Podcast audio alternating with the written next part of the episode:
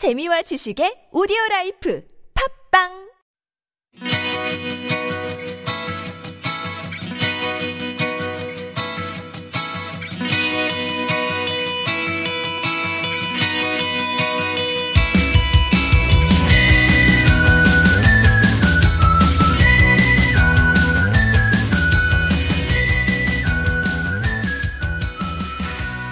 안녕하세요. 함께 성장하는 방송의 박재하입니다.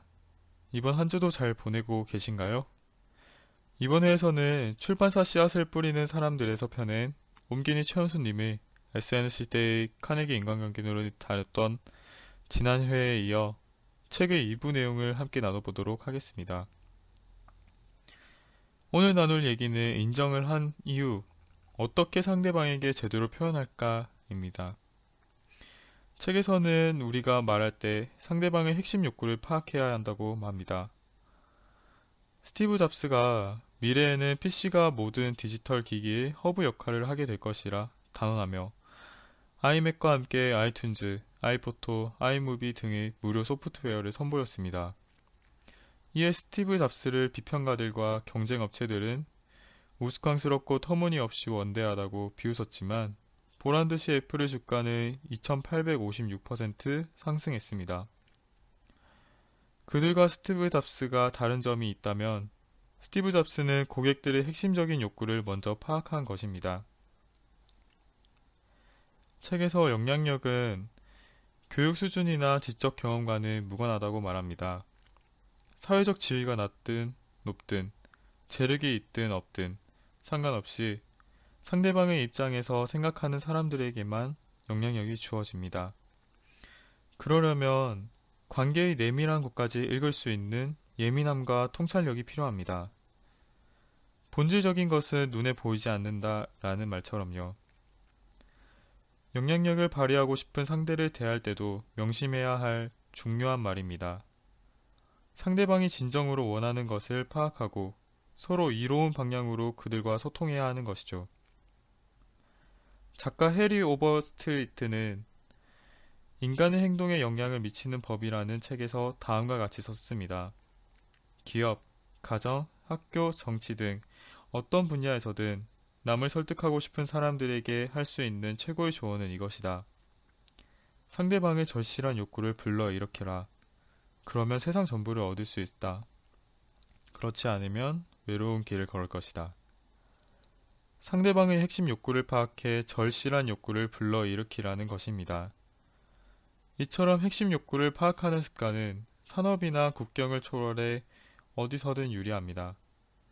명령하기를 그만두고 상대방이 원하는 것을 발견하려고 노력한다면 우리는 대인관계에서 반드시 성공할 것입니다.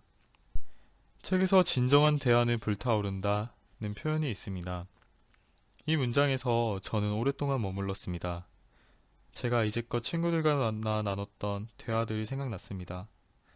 어떨 때는 정말 의미 있고 보람찬 대화를 했고, 어떨 때는 의미 없이 시간만 축내는 대화가 있었습니다.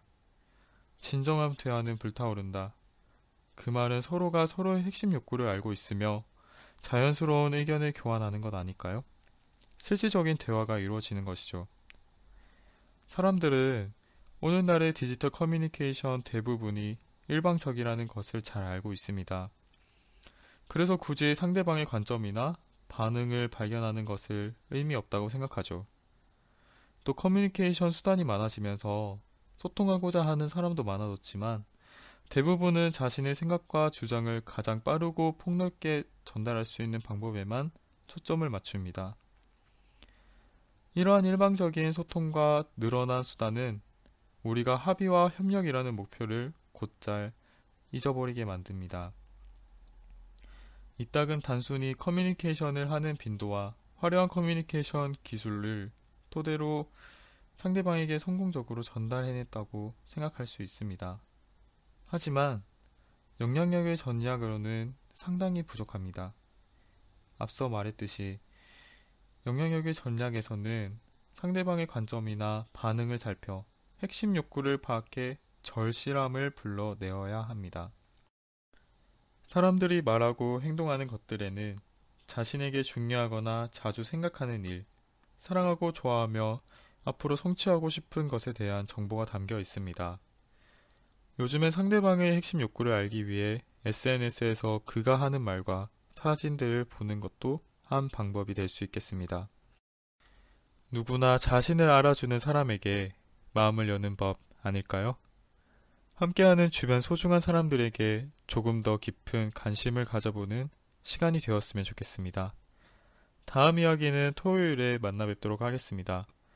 항상 무엇을 나누고 도움이 될지 고민하는 방송이 되겠습니다. 함성 들으러 오세요.